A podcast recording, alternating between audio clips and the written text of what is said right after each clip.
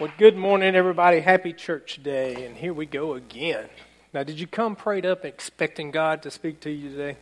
Come on, I hope you did. Don't let me be the only one praying God up in here. Come on.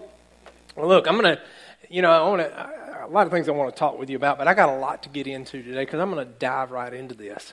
And I'm going to tell you, I'm going to talk with you today about living a God first life. And I'm going to tell you right up front, this is probably the hardest message. Well, this is definitely the hardest message I've preached since we've been a church, a Compass Church, since I've been pastoring here. And I don't like preaching hard messages. But you know, as your pastors, I don't push you a little and challenge you a little bit. I'm not doing my job. And the reason God put this on my heart is because so many people are struggling right now. So many people are, are coming under attacks in different ways. And I see this in your lives, and God is showing this to me in different ways. And so he, he dropped this message on my heart, and I was like, God, are you sure you want me to go down this path? And he was like, Yes, you need to. Somebody needs to hear this, and somebody needs a revelation of this today. So I'm going to dive right in this, and I want you to stay with me and hang in there, stay awake, and it's going to be good. It's going to be awesome. And, and to start with, I just want to ask you have you ever really thought, what is my job as your pastor? All right? And as I wrote this out, this is how I put it down. What is my job? So I thought about that. And then traditionally speaking, I guess you, well, before I say that, let me say you understand that church culture changes, okay?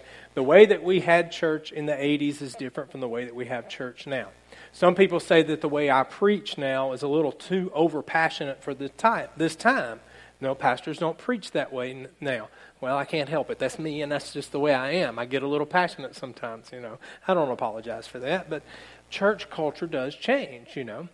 And traditionally speaking, back in the day, the pastor's job was, of course, to preach and teach, all right? And we still do that today, all right? Take care of the people, take care of their needs, hospital visits, spiritual counseling when needed, all right? Of course, we do weddings, I do funerals, baptisms, communion. We did that last week.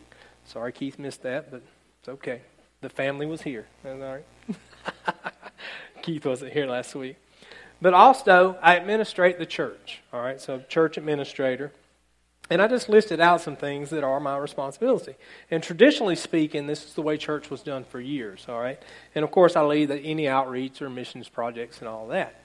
But another way to look at that, which is today's model, all right, in church culture, is, uh, I guess you could call it a contemporary side of the way people view the pastor today, is, is he casts the vision for the church. And I, I do that. God gave me a vision. And next, I motivate people to get behind that vision because I can't accomplish this vision without you. It's going to take us all. You know, we're all a part of this, we're all a family. Amen? And of course, I'm the church CEO, so I got to be pretty good at my business practice, and I think I do a pretty good job of that. And of course, I, lead, I developed the leadership and I developed the culture of the church itself. Okay, and this and, and, and both of these models are great. And listen, I'm not putting any model down or right or wrong. They both have value and they both are true.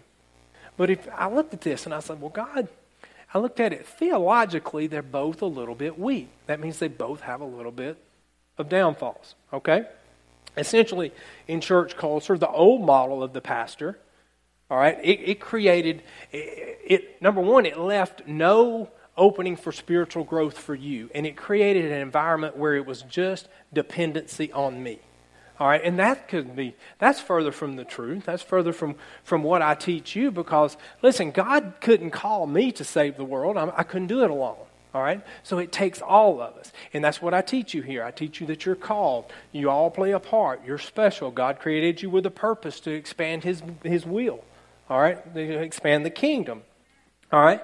But that model, the traditional model, focuses and creates a me, me, me attitude. In other words, people want to know what can I get from the church rather than how can I serve the church or serve other people. So that's just some of the downsides there. But on the other hand, if you look at the new model that's, that's really doing really well right now, and I'm not putting any, any either one of these down or any churches that do either one. I'm just making a point here the new model is a CEO leader model, okay? And it produces a very well grow, grow, grow mentality and attitude. And all of these ideas in these, in these church models are centered around secular leadership roles. Some of these churches have major leadership teachers a part of their team. And that's all good and that's great. All right? And what they did is they took the business practice and they adapted it to the church environment. And that's great. And it's working in a lot of places, okay? But there's dangers there also. You know, understand nothing's perfect. And one of the biggest dangers with that model is it can lead people to follow a charismatic face rather than biblical principles. All right, that's very dangerous. Very dangerous. Remember, I told you last week, be very careful about jumping on a trend because a lot of times trends can pull you from the truth. All right, I'm not saying that's happening anywhere, but it very well could happen. Now, the second problem with this model, all right, is it focuses only on the local church and it overlooks the importance and the value in the global church. You see, we're, we're not only called to be a part of where we are right here, we're called to expand this and be a part of growing the, growing the global church, all right? And, and, and the emphasis on this particular model becomes more about growing the mega church rather than, watch this, a healthy church. Okay, and that's so, so dangerous. And I hope you know that's not my heart. Now, listen, nothing against megachurches. I was a part of one in Tulsa, Oklahoma, had over 10,000 members. It was great. It established well. It was established with biblical principles, had ways for people to grow spiritually. And it had a way of creating that small church feel in a large church, which is very difficult to do. All right? So, my heart is to make a healthy church. All right? And that means, and, and it means I want you healthy. Okay? And so I, am praying all this out, and I'm looking all this out, and, and I'm just kind of sharing my heart with you right now. And I said, Well, God, I want to I want to know where what is my full complete job as your pastor. So the only place I knew to look was in Jesus' ministry. All right? And the New Testament account shows what Jesus did and the five things that he did. Of course, he developed his relationship with his Father. Okay? He preached the gospel. He met the needs of his people. He made disciples. Listen, discipleship is getting thrown to the wayside now. So vitally important. That's why it's in our vision. Create disciples, grow disciples. All right, and number five, Jesus gave his life as a sacrifice. So, in other words, my job as your pastor, all right, this is where I came to, is to study and hear the word from God, rightly divide that word, then present it to you, all right, so that you can grow, feed and nurture you, care for you as you need it, make and grow disciples, very important, and present my life as a living sacrifice. Okay, so why am I sharing all this with you? Why am I sharing this with you? It's my heart, my heart for each and every person. Anybody that knows me can tell you this is true. My heart is to see you succeed. All right, my heart is not to build a church where I can have a mansion on a hill, five boats in the, at the lake house, 10 cars in the garage so I can just go pick and drive whichever one I want. So I don't ever have to work and sweat or do anything. My job and my heart is to see you succeed. I want to see you succeed and walk in victory more than you I think your only family would want you to see. You guys will never understand that completely, but that's my heart, and I'm being 100% honest and genuine with you. All right? And, and, and, and as we get into this, as we get into this, you, you'll, you'll, you'll get a revelation of this more, I hope. So essentially, I want to feed you every time I come up here. I want to feed you each week and stand up. I want to encourage you in the things of God. I want to share truths, nuggets about so you can grow spiritually, show you how, and help you to make disciples and help you be discipled yourself. All right, that's all part of my job. Just as Jesus told Peter, go and feed the sheep. Go and feed the sheep. That's my job. But the hardest part of my job, the hardest part, and most pastors will do their whole career and never cover this. And it's very dangerous. And, and they end up reaping the consequences of it as a result. But the hardest part of my job is I have to give direction to my sheep as I see it. Okay? And listen, this isn't a message of condemnation. This isn't a message of pointing a finger. This is something that God dropped on my heart that I see is happening in some of your lives. And not just you, but people in this city. And it's time for us to get passionate about the things of Christ, being bold about the things of Christ, taking responsibility for our Christian walk all right, and making a difference, all right? Because listen, and I see a lot going on. A lot. I dealt with some people, and this, some of the people I dealt with last week were not even in this church. It just it helped it helped bring some of this home for me, and and I want you to know, uh, th- it wasn't easy putting this together. Uh, so I want to talk with you today about honoring God with your life. And I mean every part of your life. Every part of your life. Living a God first life in everything you do. All right, since we started the church, I've shared biblical instruction, concepts, anything I could possibly think of, anything that God put on my heart to help you, to help benefit you in your spiritual growth. All right, we talked about prayer, love, praise, faith. We talked about staying positive in a negative world. We talked about counting it all joy, how to get victory. We talked about understanding the will of God for your life. You see, you're called. We're all called. We all have our own realm of influence. And we're going to be held accountable one day for how we influence those within our realm of influence. And if you ever just grasp how da- I'm not dangerous, but how that how important that is, man, it'll make you have a whole different outlook on life. Or it should. We should. Amen. So, but I've told you time and time again, you're qualified. You're created with a purpose. And, and, and you have so much potential. Guys, God shows me some things about some of you guys, and I don't hound you.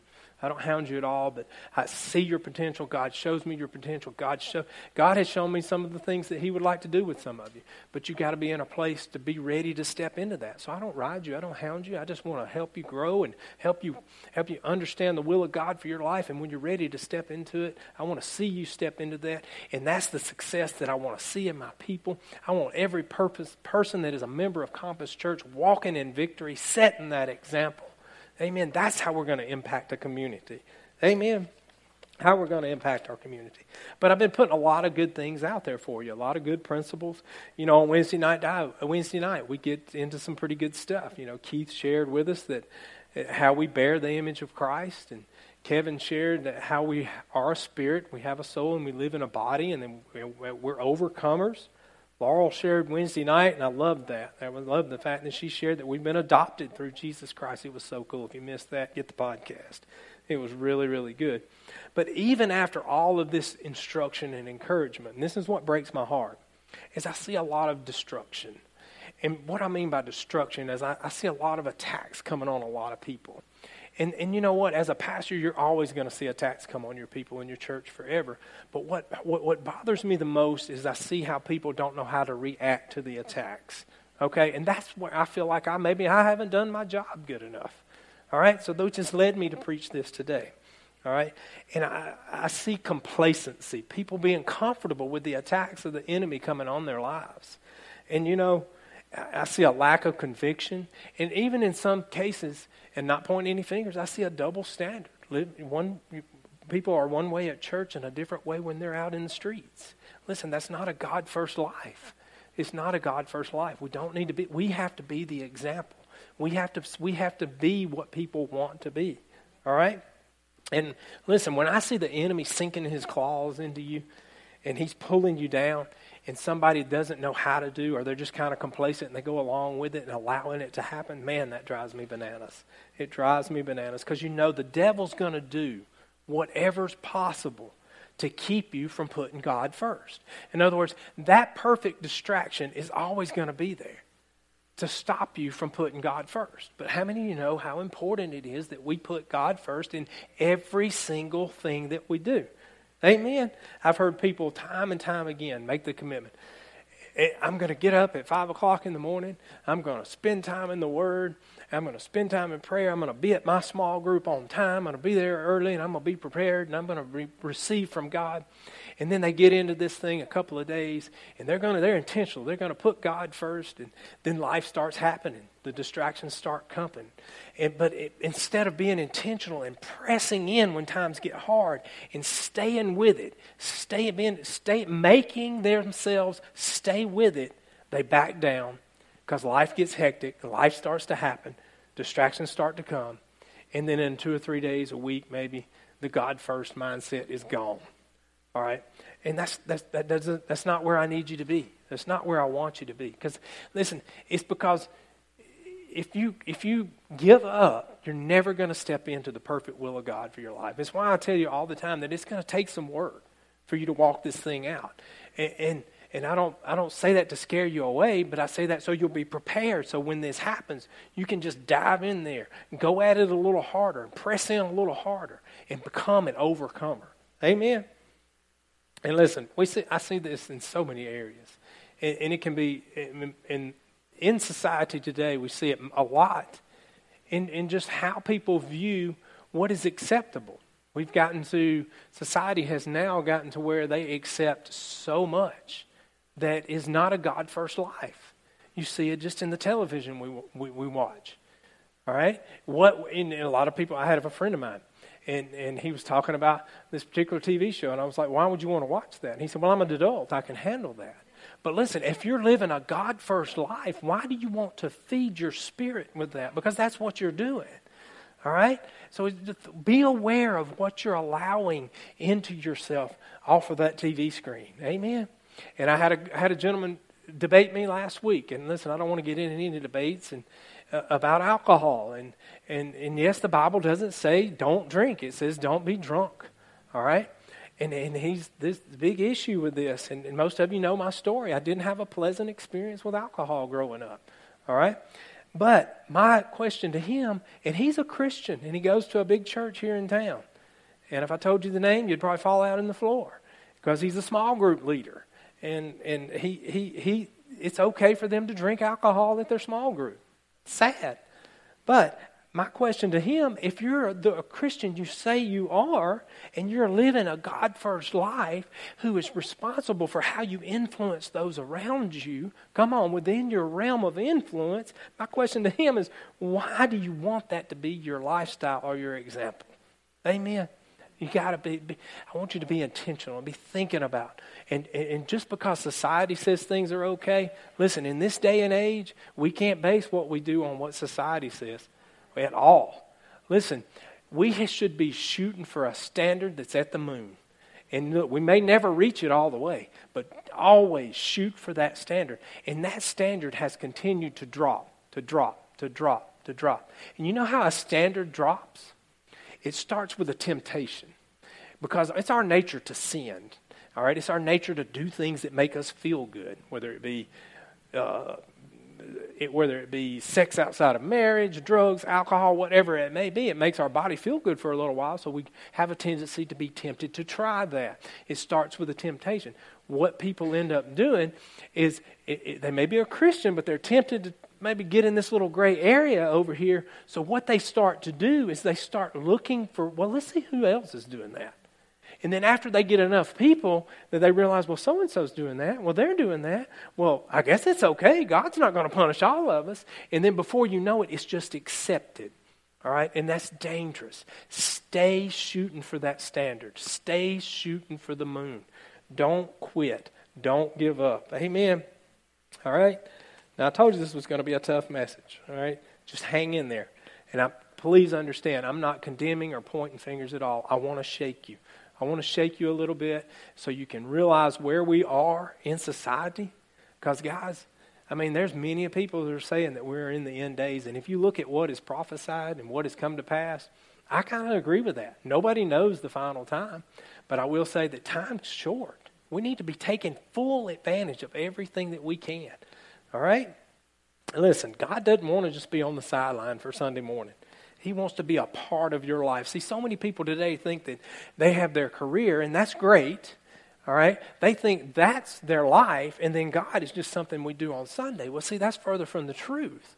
You, you need to put God first, allow your career to be the blessing from God. And once you put God first, who knows where your career may go, how God may open doors, how may God may end up blessing you through your career.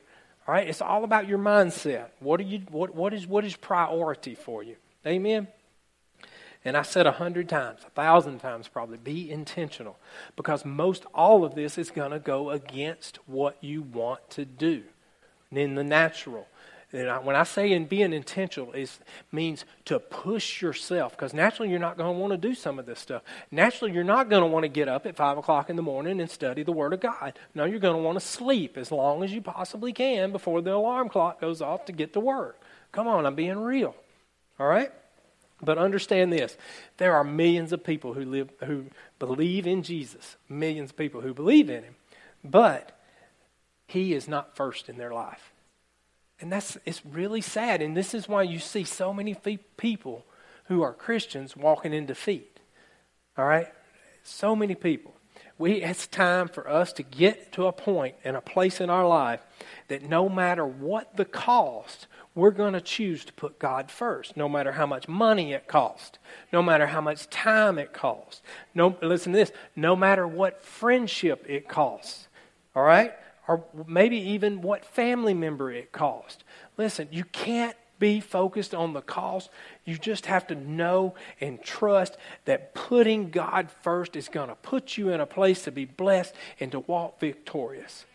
Amen. And this I'm reminded of when I was when I married Michelle we got married, I had just left a lifestyle that was not good. I mean, it just it just wasn't good. I won't go into detail, but it wasn't good. Uh, a lot of drug and alcohol there. I, I, I, I saw many of my friends take a bullet and die and buried them in the ground.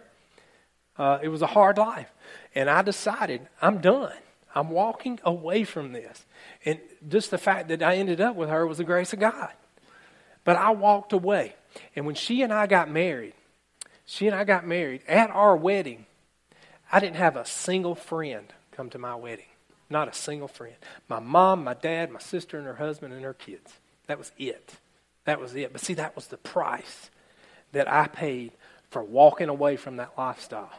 All right? From walking away. I mean, we literally had to start sitting her friends and family members on my side because it was looking a little bad in the church. Am I right? Seriously. But see, I set those things in motion by the choices that I made. All right, and I had to deal with that consequence. It was hard. I was lonely a lot of times. You know how hard it is to be middle aged and have no friends? It was tough. But you know what? I was determined. I was intentional. I made myself, no matter what, keep God first. And it was, I promise you, I look back now and I think about how difficult it was and how many times I was tempted to fall back into those old ways. But I stuck it out.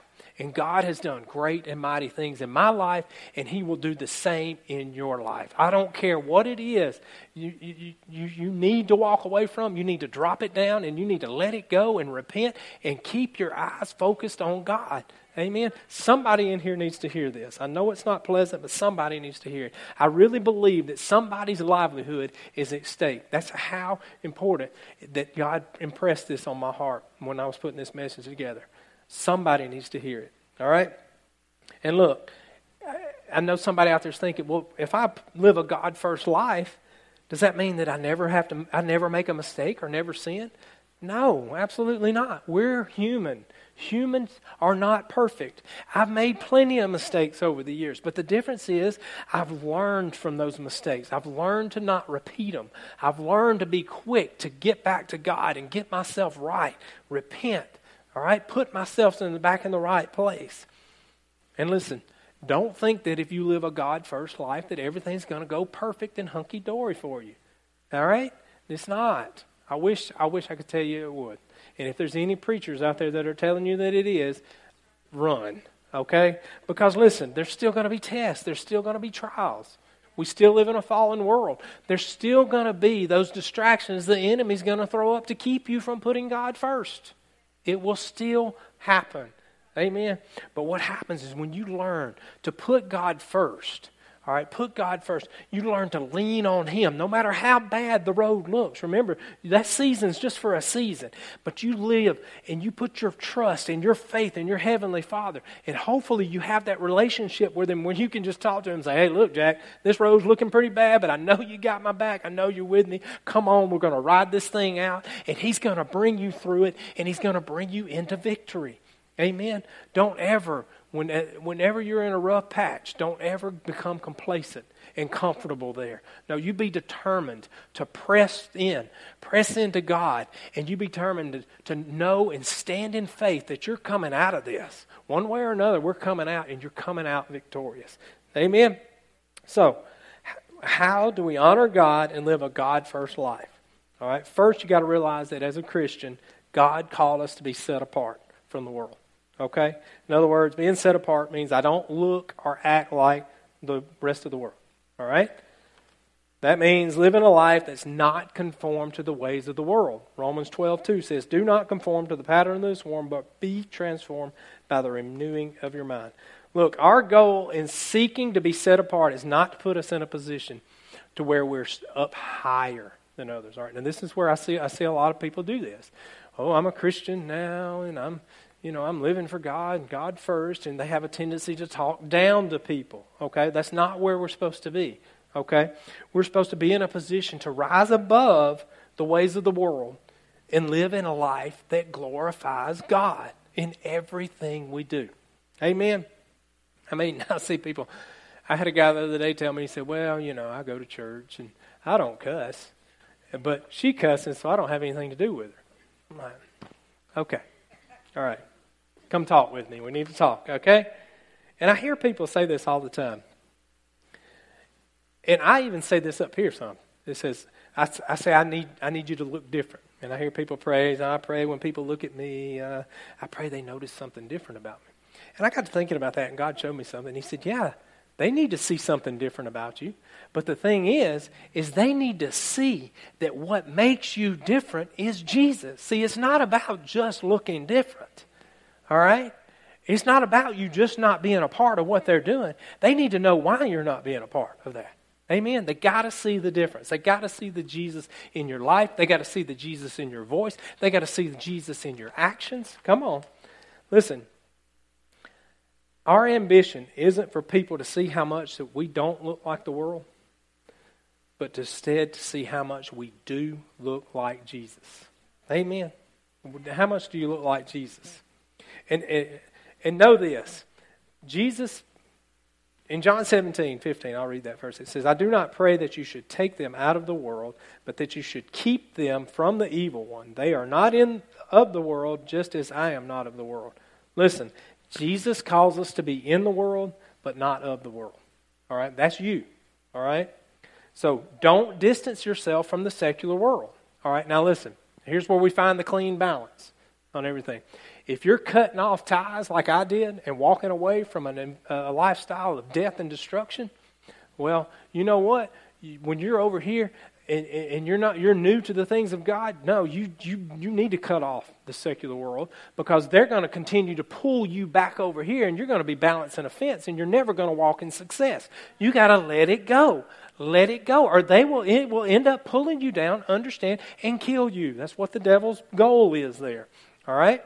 So, but in the natural, in our sense, those that are spiritually strong, we need to be a light to the world we need to go to the secular world and we need to influence them. All right? Well, listen, when you don't know who you are in Christ, get this now, you will be influenced.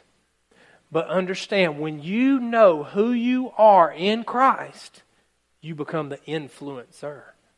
Very, very important. Very important. It's why I want you to see the value that you have, the value that God places in you. You're valuable.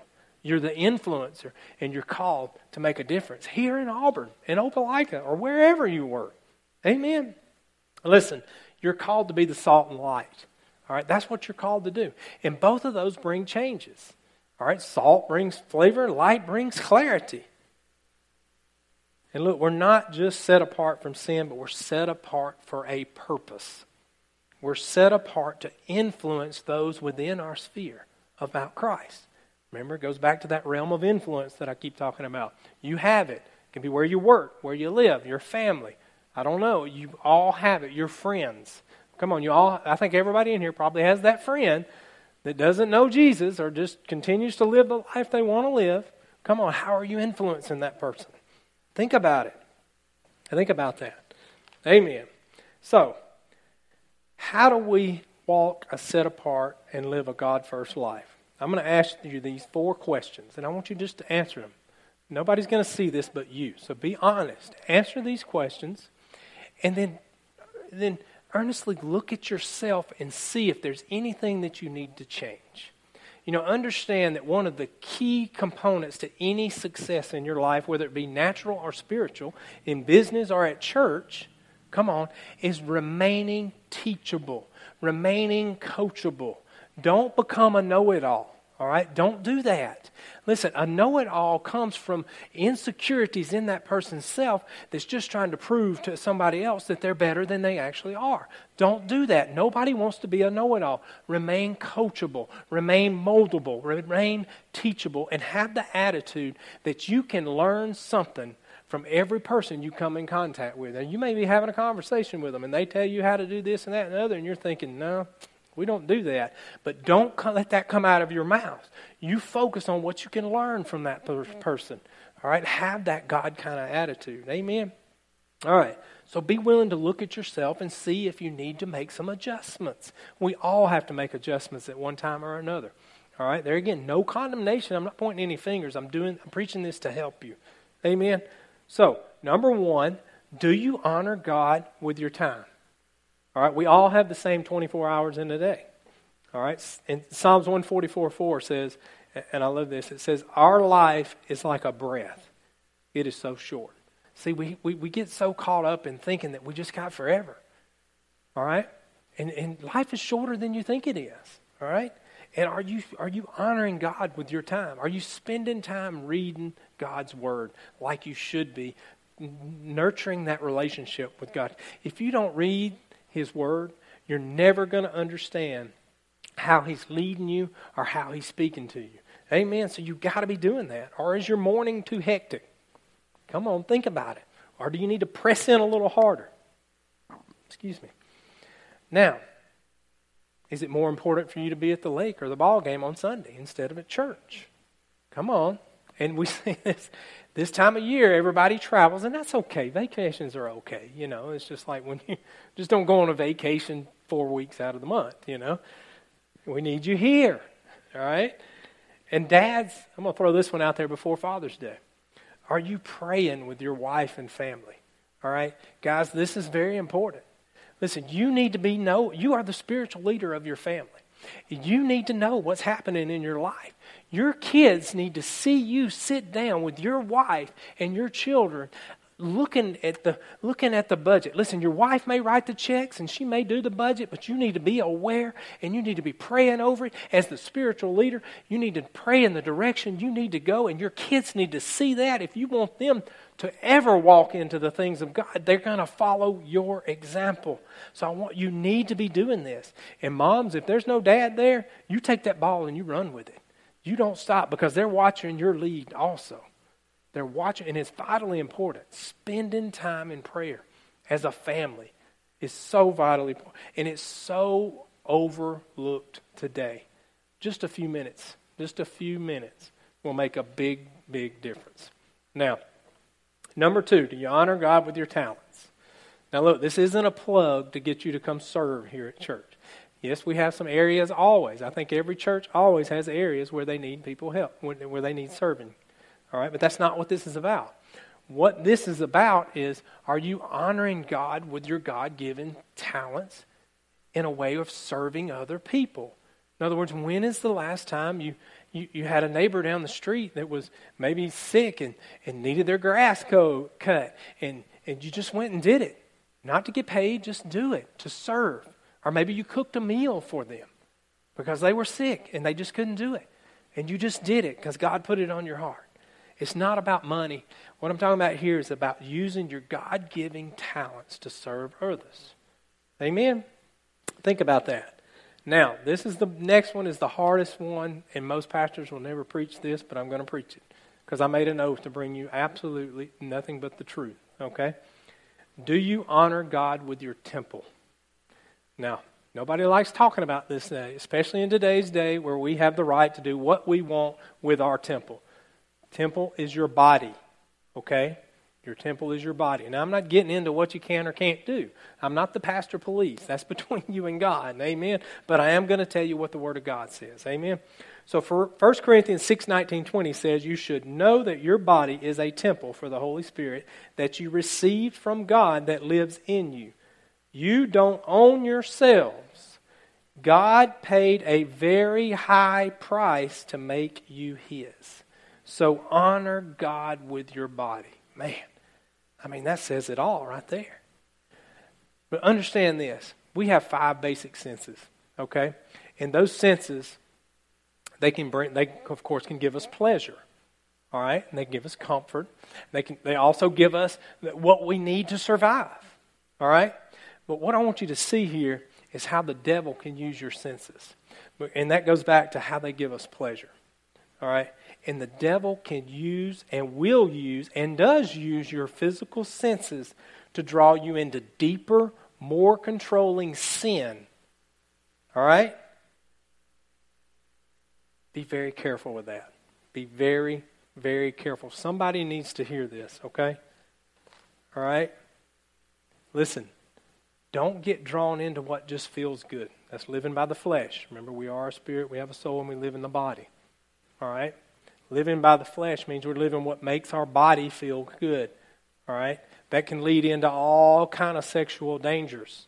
Very dangerous. All right? Be very aware. All right? And I want to talk about the senses really quick. What are you putting before your eyes? Remember, whatever you put here and here, you're feeding your inward spirit. You're feeding your inward man. Be aware of what you're allowing inside there. Listen, whether you're not even conscious of what's on that TV or conscious of what's on that radio, your inner man is lit, taking that in. All right, be aware. Just be intentional. Be intentional. Matthew 6 22 says, your, your eye is like a lamp that provides light for your body. When your eye is healthy, your whole body is filled with light. But when your eye is unhealthy, your whole body is filled with darkness. All right? Listen, I'm going to be blunt here. If you're allowing some kind of pornography in your eyes, listen, you can't be doing that. And it's so readily available now. You can get everything and anything in your phone. And, and parents, if you're giving your phones these kids at young age, you better put the right apps on there. You better put the right protection on there because it's not fair to trust a young child to, to deal with that temptation. Amen? It's very dangerous. Very dangerous. What, just be aware of what you're watching. How violent are the movies? How much sex is in the movies? Come on. Stop. Stop. Stop. Now, what are you putting in your ears? All right, and of course, that's very simple. Stay away from the foul language, the vulgar language, the, the, uh, the, the, explicit lyrics in some of this music. Be very careful of the secular music and some Christian music. If you listen to some Christian music, you realize all they're doing is saying, hey, I can market this as a Christian song just to make money, but the lyrics will actually pull you away from what you believe. Just a nugget and the truth. Amen. So be aware of what you allow in your ears, okay? And now, this next one what are you putting in your mouth? Okay? And this is one that is just, you know, with people now thinking that, believing that they can do whatever they want whenever they want. Listen, are you just gorging on unhealthy food? But you got to think about your body as the temple of the Holy Spirit. Listen, you buy your car and you do everything you can to maintain it perfect so it doesn't break down. Your body's the same way. I talked with a gentleman. What the reason I put this in there? I talked with a gentleman last week here in Opelika, and he told me he said, "Well, he said I need prayer, and and I, I used to work with him in, here in town, and and he he's in and out of church, and I said, well, what do you need prayer? You know, I like to be specific. I need to know what I'm what I'm praying for, and he told me he said, well, I've got an illness. I won't, and he, I said, how did it come back? come about? And he said, Well, it's because of my diet. I ate this way for the past 12 years. And I just sat there. My heart just broke. Because he put himself in this position. He made choices in his life at an early age, and now he's dealing with the consequences that comes him. Now, of course, I prayed with him, and I believe God will perform a miracle because where he's at, he's going to need a miracle, or in so so many years, he could very well lose his life. All right? But listen, don't put yourself in that position. Be aware. Now, listen, I'm not saying you can't have a Krispy Kreme here and there. Come on, I like them. I love my Krispy Kreme. That's okay. Listen, I'm not the pastor police, but I'm just saying be aware. Be aware of what's happening in your life. Be aware of how you're feeding your, your body. All right? Exercise some. Maybe, maybe start walking or just do something. Amen. Be aware. Now, next one is what are you touching? All right, now this is the one. Well, let me read 1 Corinthians 6, verse 18. It says, Run from sexual sin. No other sin so clearly affects the body as this one does. For sexual immorality is a sin against your own body. Look, that's pretty straightforward. If you are participating in sex outside of your marriage, outside of that marriage covenant, you need to stop, repent, and, you need to come see me. All right? And, and, listen, or at least stop and repent. You need to stop. If you're out here and you're participating in sex before marriage, you better stop and repent. All right? Stop and repent. Sexual sin has gotten so crazy in this world that we live in and so socially accepted in this world. And it's not just America, it's everywhere. The, the enemy, devil, has used this so against America, or so against people, because we are living by what feels good. Amen. And he's pulling so many ways, and he's separating families, separating godly families. There are pastors that are falling into this. Come on. It is a dangerous, dangerous, dangerous weapon. Be aware of it. Don't fall victim. Amen. Don't fall victim. And now, number four, are you honoring God with your treasure? Now, I, I put this in there, and we, you guys are awesome. Such, and I am talking about money here. And the reason I'm talking about this is, and you guys are awesome. You do great giving, and we, we did great support in the missionaries. I just want to emphasize the importance of that. Be a cheerful giver, and, and, and be not just here. Now, I'm talking about supporting the kingdom of God in outreach programs missionaries, wherever. Because listen, you can be wherever and God move on your heart to help somebody. And it doesn't have anything to do with this church. It's just you coming up, being willing to help that person, and them seeing God in you. I was at the gas station the other day. And the guy in front of me was buying a Coke and a drink, and I noticed he was paying for it with all a bunch of dimes and nickels. He was short 60 cents. And, I, and he was embarrassed, I could tell and he didn't have 60 cents. And he left it on the counter with his change and went outside to get his 60 cents. Of course, I paid for mine, paid for his 60 cents. Walked out the parking lot, and he came up to me and he, he said, I just want to shake your hand. He said, I, and I'm not tooting my own horn. I just did what I felt led to do. He said, I want to shake your hand. He said, I just got out of prison three days ago. I've been in prison for 32 years. I said, You have? And he said, I've just got back home. I don't have a job. He said, I, I, I was able to get this money out of my uh, uh, his cousin's car uh, ashtray or whatever to get a to get a coke and and I mean he was almost in tears and he just said he said I didn't know anybody was like this anybody would be this kind to me and and so long story short led me into well do you know Jesus Christ he did by the time I left okay so listen be intention and be be willing to and when God puts something on your heart just to do it just to do it if that means buying somebody's lunch, if that means buying somebody's groceries, buy somebody's groceries. Amen. Just doing whatever it can be. Because listen, Matthew six twenty one says, "Wherever your treasure is, wherever your treasure is, there the desires of your heart will also be." Amen. Now, really quick, I know this is long, but I want to go through ten ways. You know, I like my list. Ten ways to glorify God all day, every day in your life. Number one, I'll go through them kind of quick. Number one, you need to be glorifying God in your thoughts. All right? Now this is very this is how so many people get sidetracked. So many people get pulled aside. What are you thinking on? All right? What are you thinking on? God knows your heart and your thoughts and your emotions should be on godly things, right? All right? Because listen, the inner self, all right, reflects your outer actions. All right, so what you're thinking on, eventually you're going to respond to. All right, I'll give you an example. So you're at work, and then you work in your little cubicle, and all of a sudden they hire this pretty little hot mama that walks by your cubicle every day. All right, now listen, there's no sin in realizing the lady's attractive. It's what you do when you realize it. All right, so you don't, you cast those thoughts down immediately when they start coming to your mind, because as a man you're attracted to women, and you're going these thoughts are going to come. You cast them out. You handle them correctly, okay? But let's just say you let those thoughts fester up there, and you let them start growing. All right, after a couple of weeks go by, and you're watching the hot mama walk by alone, before long you're going to react to that. Amen. You're going to react.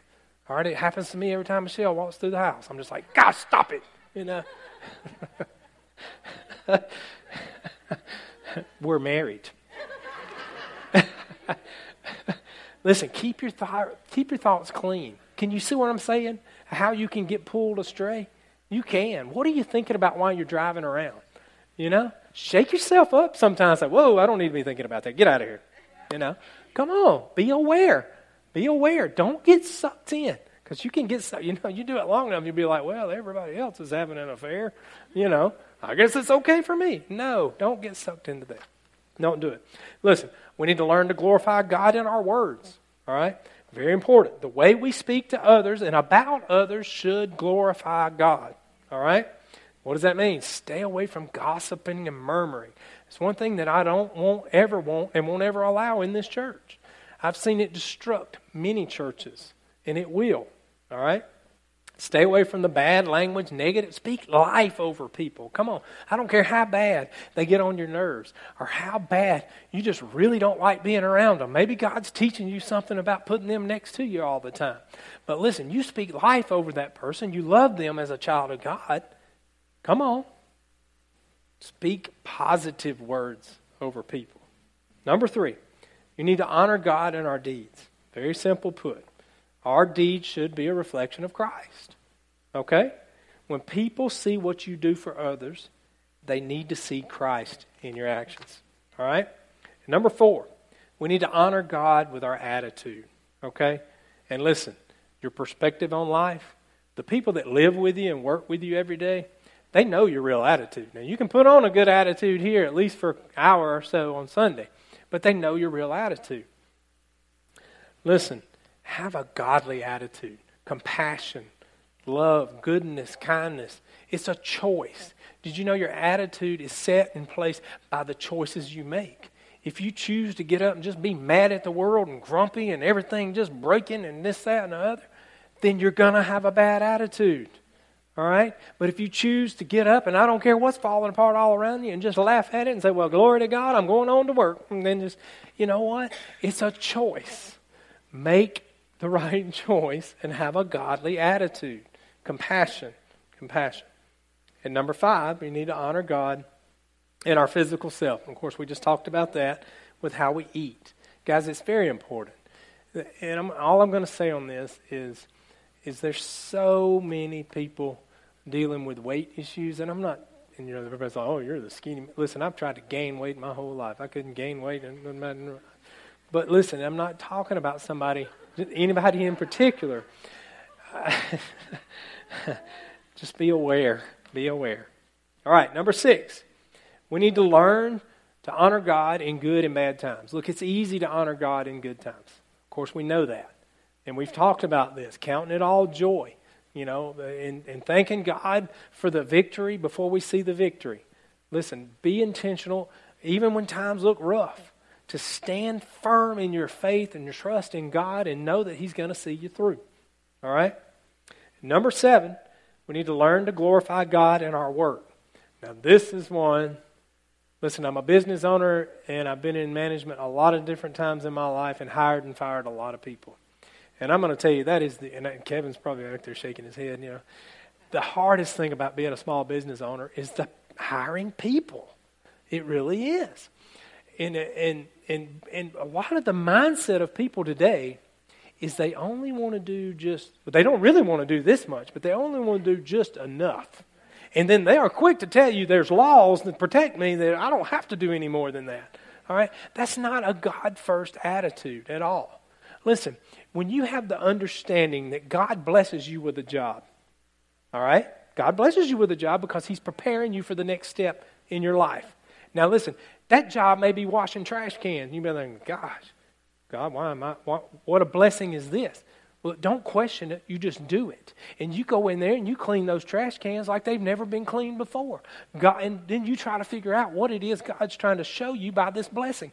And listen, when you go into it with the right attitude, you're not going to stay the trash can washer for long.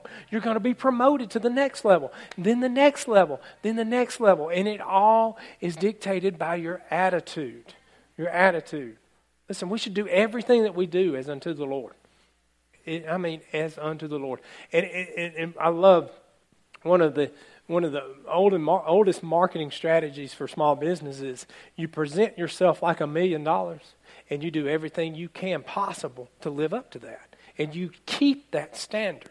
And listen, if you keep that standard in your business, I mean, you will, it keeps you striving to be the best, even though you may not have the million dollars, all right, but it keeps you pushing forward to be the best. Amen? So, have a good work ethic attitude, all right? And it should reveal God's glory, all right? People need to see why there's something different about you. Now, number eight, we need to learn to glorify God in our play, all right? And now this goes back to our entertainment. What movies are we going to see? What TV are we watching? Okay? And, and, and I'll go one step further social media. Now, listen, I know pastors preach on this every week, but did you know that when I go and sit down with somebody now to have a conversation, to have lunch, it, it's very seldom that after a few minutes they're not doing this. That's called phubbing. P H U B B I N G. Don't phub me when we have lunch, okay? Don't do it again. If you do it again, no, I'm just kidding. Listen, don't let that consume you. That could be the very well could be the distraction the enemy is using to pull you away from reading your word. And listen, this is the dangers of technology. People say, "Well, I've got the app right here." Well, what are they doing? They're switching back and forth. They're not truly feeding and meditating on the Word of God. That's the importance of having your paper Bible. Okay? Because listen, even though you may have it here, that's all fine and dandy, but understand it's so easy for the enemy to distract you to go over here to this other app or go do this or take this phone call or take this text. Come on. Enough on social media because y'all are all looking at me like I'm going to kill you. listen, be focused on godly media. Don't let it control your life, okay? And listen, in sports, they, on the news last night, two softball teams in a church league in Atlanta got into a brawl. Like, really? Come on. What? What? Come on, really? And I mean, they arrested like 15 of them. It was that bad. Okay? Listen, in sports, set a godly example. Play fair, use patience, walk in love, be honest. You know, I tell Anna all the time, she likes to cheat in her little card games and her little ways, this, that, and other. And I get on her for this. I'm like, don't do that. And listen, I'm being serious here. Don't do it. It's funny now. But listen, if you'll cheat in a little card game as a teenager, what are you going to do in five years when you're in a relationship? These things grow. All right? These things grow. Take control of it now. Cast it out. It may just seem like innocent little fun, but don't let it fester in there and grow.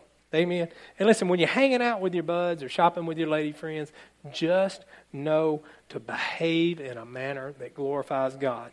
Amen. Number nine, learn to glorify God in our evangelizing. All right, very simple. At some point, you're going to need to share your testimony. All right, be, listen, be passionate about your testimony. Be passionate about an opportunity to share the gospel with somebody. Listen, that's what we're called to do. All right? And that the passion is what we're missing in church today. The passion. Seriously, people are not happy and hungry for the things of God, and they're not excited for what God has done in their life, and they're not excited to share that story. But understand that story and that testimony is what's going to change somebody's life. Somebody's life could be in the balance because they haven't heard your t- testimony yet. All right, be passionate about it. Now, in number 10, lastly, in our relationships, all right, the way you treat your family and friends should be a reflection of how Christ treated people. Amen?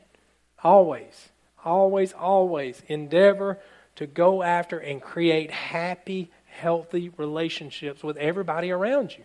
It's very, very important. Amen. All right, now look. I know you are tired of hearing them. It's been a long, been a long morning. And I know this was hard for some of you to hear, but God really put this on my heart for somebody intentional. I don't know who it is. Listen, I'm not trying to get into everybody's business. I told you I'm not the pastor police. You know, I'm not I'm not out saying who's drinking, who's watching this, who's doing this, and who's doing that. That's not my job. My job is just to share the scripture with you and let you you figure it out on your own with a little help from me between you and God of what you're doing is right or wrong. Amen. If I don't challenge you, you don't grow. All right? If I don't push you a little bit, you sometimes you won't step into the potential that God has or that you have God has given you. All right? And I'm not doing my job. And listen, I, I don't think you'll ever truly understand how passionate I am about what I'm doing. I'm not doing this at all just to say, say that I'm building a big church in Auburn. All right? Now, if God takes us to a big church level, that's great. I believe at some point we will because we'll have enough healthy people that everybody around here are going to realize that, hey, I want that too. And they need that. All right? But that's not my goal. My goal is so much to see you succeed and walk in victory. Amen. I made that vow to God. I did. I, I, said, I told him, I will always bring the truth. I'm not going to be one that preaches a, a watered down, feel good message about rainbows and ponies. I'm not going to do it. I'm not. Listen, that's, that's doing you an injustice. And that's very, very popular in church culture now. Pastors want to preach soft messages and not putting any pastors down. Maybe they need to look at themselves and make an adjustment. They, they preach soft messages. And this is one danger of bringing in the business model into the church world because in the business model says, hey, you need to keep your people. You need to have a lot of people to, to pay the bills. So pastors tend to preach softer messages so nobody feels any condemnation. Come on. And listen, listen, I don't ever want to preach a condemnation message, but I want you to be aware of how the enemy works. All right? So you can overcome. Amen. I want you to walk in victory, okay? Walk in victory. And we're never going to do it unless we lay down our own desires and live a God first life. Amen. Let's pray. Father, I just thank you for this day. I thank you for, for I thank you for the grace that you've given me to preach this message, Lord. And I pray that it, the right person heard it. And Father, I pray that they'll take it to heart. They'll take it. And I, actually, I pray that every person in this room will take this message, will just turn it on themselves and look at themselves and see what areas they need to adjust. Myself included, Father, I'm doing it. As I wrote the message, I'm just checking ways. I'm like, boom, I need to do this. I need to do this. Well, Father, I pray that that, that sits in their hearts and they see what areas that they need to adjust and they simply make the adjustments. And Father, I pray that as they make these adjustments, they will come into an understanding that they are called to expand this kingdom of God, that they are called to fulfill a purpose that they are called to do a job that only you have called them to do and see the value that you have in them. The value, they were so valuable that you sent your only son to die for them. Glory to God. How fabulous. How fabulous. And Father, I pray that every person here is going to will choose, make the right choice. Put God first, live life next. Glory to God. Glory to God. I pray that. And Father, I pray right now, with every head bowed and every eye closed, if there's anybody in this room that doesn't know Jesus Christ as your Lord and Savior, just simply raise your hand. Just raise your hand now, and if you do, I'm going to ask you to come down here and talk with me after service. Glory to God. All right. Looks like we're all family, and that's good. Well, glory to God, Father. I just praise you, and, and Father, I pray that just, I pray that the Holy Spirit comes and, and just ignites a fire in the people of Compass Church so we can influence those that are around us. I want everybody in this church to be an influencer, God. I want them to know who they are in you. And so that people will want what they got, will want what they got, and we can impact our community. And Father, we just give you all the grace and all the glory and all the praise and honor in Jesus' name. Amen. Amen. Glory to God.